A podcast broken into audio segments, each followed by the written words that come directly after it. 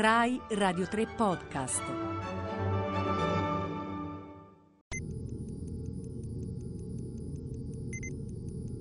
Maestranze digitali. Oggi incontreremo Giuseppe Di Caterino, spin doctor e ghostwriter. Ma prima di questo incontro ci sarà un nostro minuscolo, piccolissimo prologo in cielo.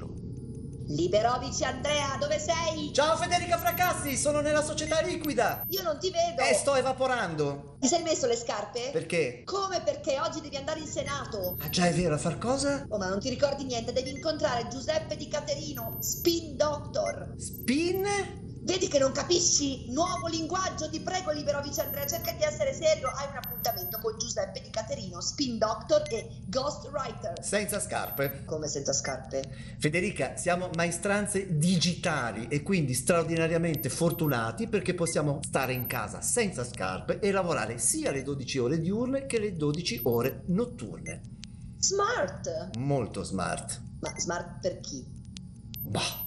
Mi racconti un pochino qual è il tuo, il tuo lavoro e dammi qualche indizio. Allora, tecnicamente, se proprio dobbiamo cercare una definizione, io sono uno spin doctor. Eh, lo spin doctor è eh, diciamo letteralmente l'esperto del colpo ad effetto, cioè colui che in qualche modo aiuta la, la politica e i politici a eh, costruire dei messaggi che siano eh, efficaci. E per efficacia in politica si intende come capacità persuasiva, cioè quella appunto di convincere i cittadini, gli elettori della giustezza di, di una proposta o, o di un'idea. Ha qualcosa a che fare con quest'altra figura che, che si chiama ghostwriter o no? Cioè eh, lo spin doctor eh, che, in che modo si differenzia dal ghostwriter? Cioè che cosa fa poi nello specifico, diciamo così, esattamente? Allora, diciamo che eh, oggi l'attività di ghostwriting è un pezzo dell'attività dello spin doctor. Lo spin doctor è uno che lavora con le parole e quindi ovviamente a volte fa, eh, scrive interventi, scrive discorsi. Eh, la differenza però è che mentre il ghostwriter eh, si limita a fare appunto questa operazione di scrittura di discorsi, lo spin doctor lavora su un piano più ampio che è quello appunto di una costruzione strategica, della costruzione di una narrazione nel quale il politico è il protagonista di questa narrazione e che viene declinata in vari modi, quindi non solo attraverso appunto il discorso ma attraverso tutti i media e in particolare oggi attraverso soprattutto i nuovi media, quindi un ruolo importantissimo da questo punto di vista è ricoperto dalla gestione delle pagine Facebook banalmente, che è diventato il teatro principale eh, dove il politico costruisce il proprio racconto e la propria visione della, della realtà.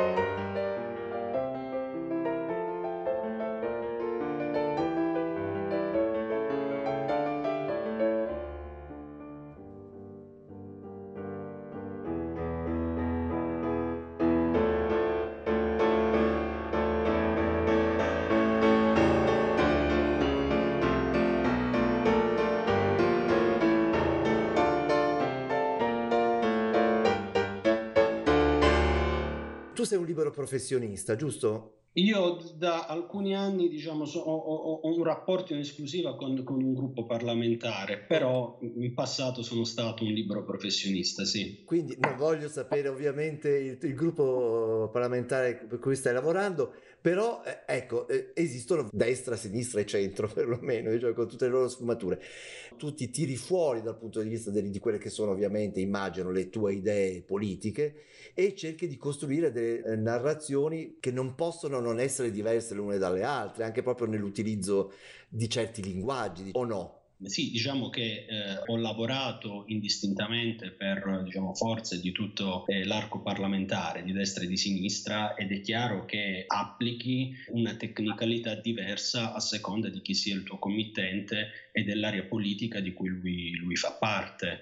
Ad esempio, un grande neurolinguista americano che si chiama George Lakoff, il quale ha detto che la principale differenza dal punto di vista retorico, narrativo, fra la destra e la sinistra è il fatto che la sinistra ragiona per una causalità sistemica, mentre la destra ragiona per una causalità di carattere lineare. Cosa vuol dire? Vuol dire che se prendiamo il, il tema dell'obesità, se tu stai scrivendo per un committente di destra, questo, il tema dell'obesità è ricondotto nell'alveo della responsabilità individuale, mentre nel caso della sinistra è ricondotto nell'alveo della responsabilità sociale, dell'educazione, della, della pedagogia, del servizio sanitario e quant'altro.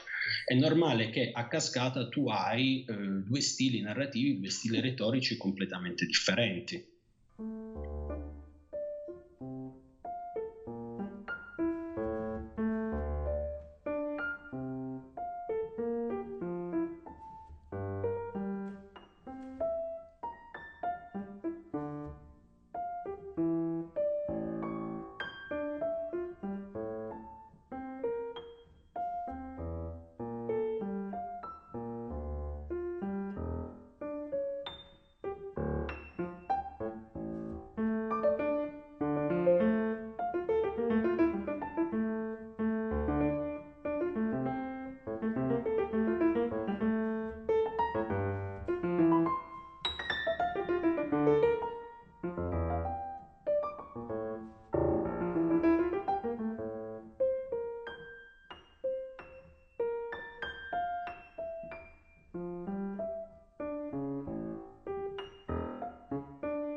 Quindi di, di fatto tu scrivi il copione, se stiamo dal punto di vista teatrale, diciamo così, tu scrivi il copione e, e poi l'attore eh, di, di conseguenza, voglio dire, lo interpreta. Che tipo di interazione c'è con i tuoi interlocutori? Cioè... Sì, diciamo che la, la, la, l'esempio che tu hai, hai utilizzato all'inizio non è estremamente pertinente, nel senso che non c'è una cesura netta fra chi fa il copione e chi lo interpreta. Questo è un lavoro che eh, nasce dal confronto continuo col tuo committente. Okay. Eh, nel senso che poi ovviamente eh, il politico eh, spesso, ma anche legittimamente, si sente lo spin doctor di se stesso. E poi ovviamente ci sono delle differenze eh, che attengono proprio alla, alla personalità, a, al carattere delle persone. Cioè ci sono delle, eh, nella mia esperienza ci sono stati dei, dei committenti, dei politici che si affidano molto di più, Eh, nel senso che eh, appunto eh, lasciano molto più margine da questo punto di vista, e invece altri che cercano maggiormente, maggiormente il confronto. Immagino che questa cosa sia ancora più estremizzata dal, dall'idea che poi tutto quanto debba stare in quest'ultimo periodo dentro a un tweet.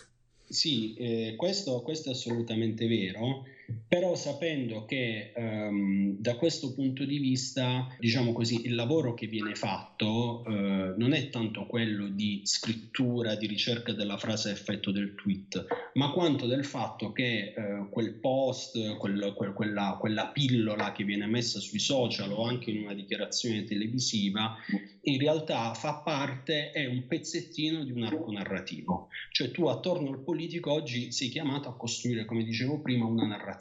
Una narrazione nella quale, eh, come diceva eh, Mitterrand, no, diceva Mitterrand una frase straordinaria, diceva: vince le elezioni quel politico che è in grado di raccontare a un popolo una storia a condizione che il popolo sia l'eroe di quella storia e che quella storia rispecchi lo spirito del tempo e del luogo. Quindi sostanzialmente noi costruiamo delle sceneggiature dove appunto il politico è un po' l'aiutante di quest'eroe, di questo popolo, e, e esattamente tutti questi vari passaggi comunicativi sono passaggi che vanno sempre a puntellare, a rinsaldare, a rievocare quella, quella narrazione di fondo che, che è indispensabile per una serie di ragioni, a cominciare dal fatto che appunto, come ci hanno insegnato le scienze cognitive negli ultimi, negli ultimi venti trenta anni, eh, il nostro sistema cognitivo è un sistema cognitivo che ragiona per storie.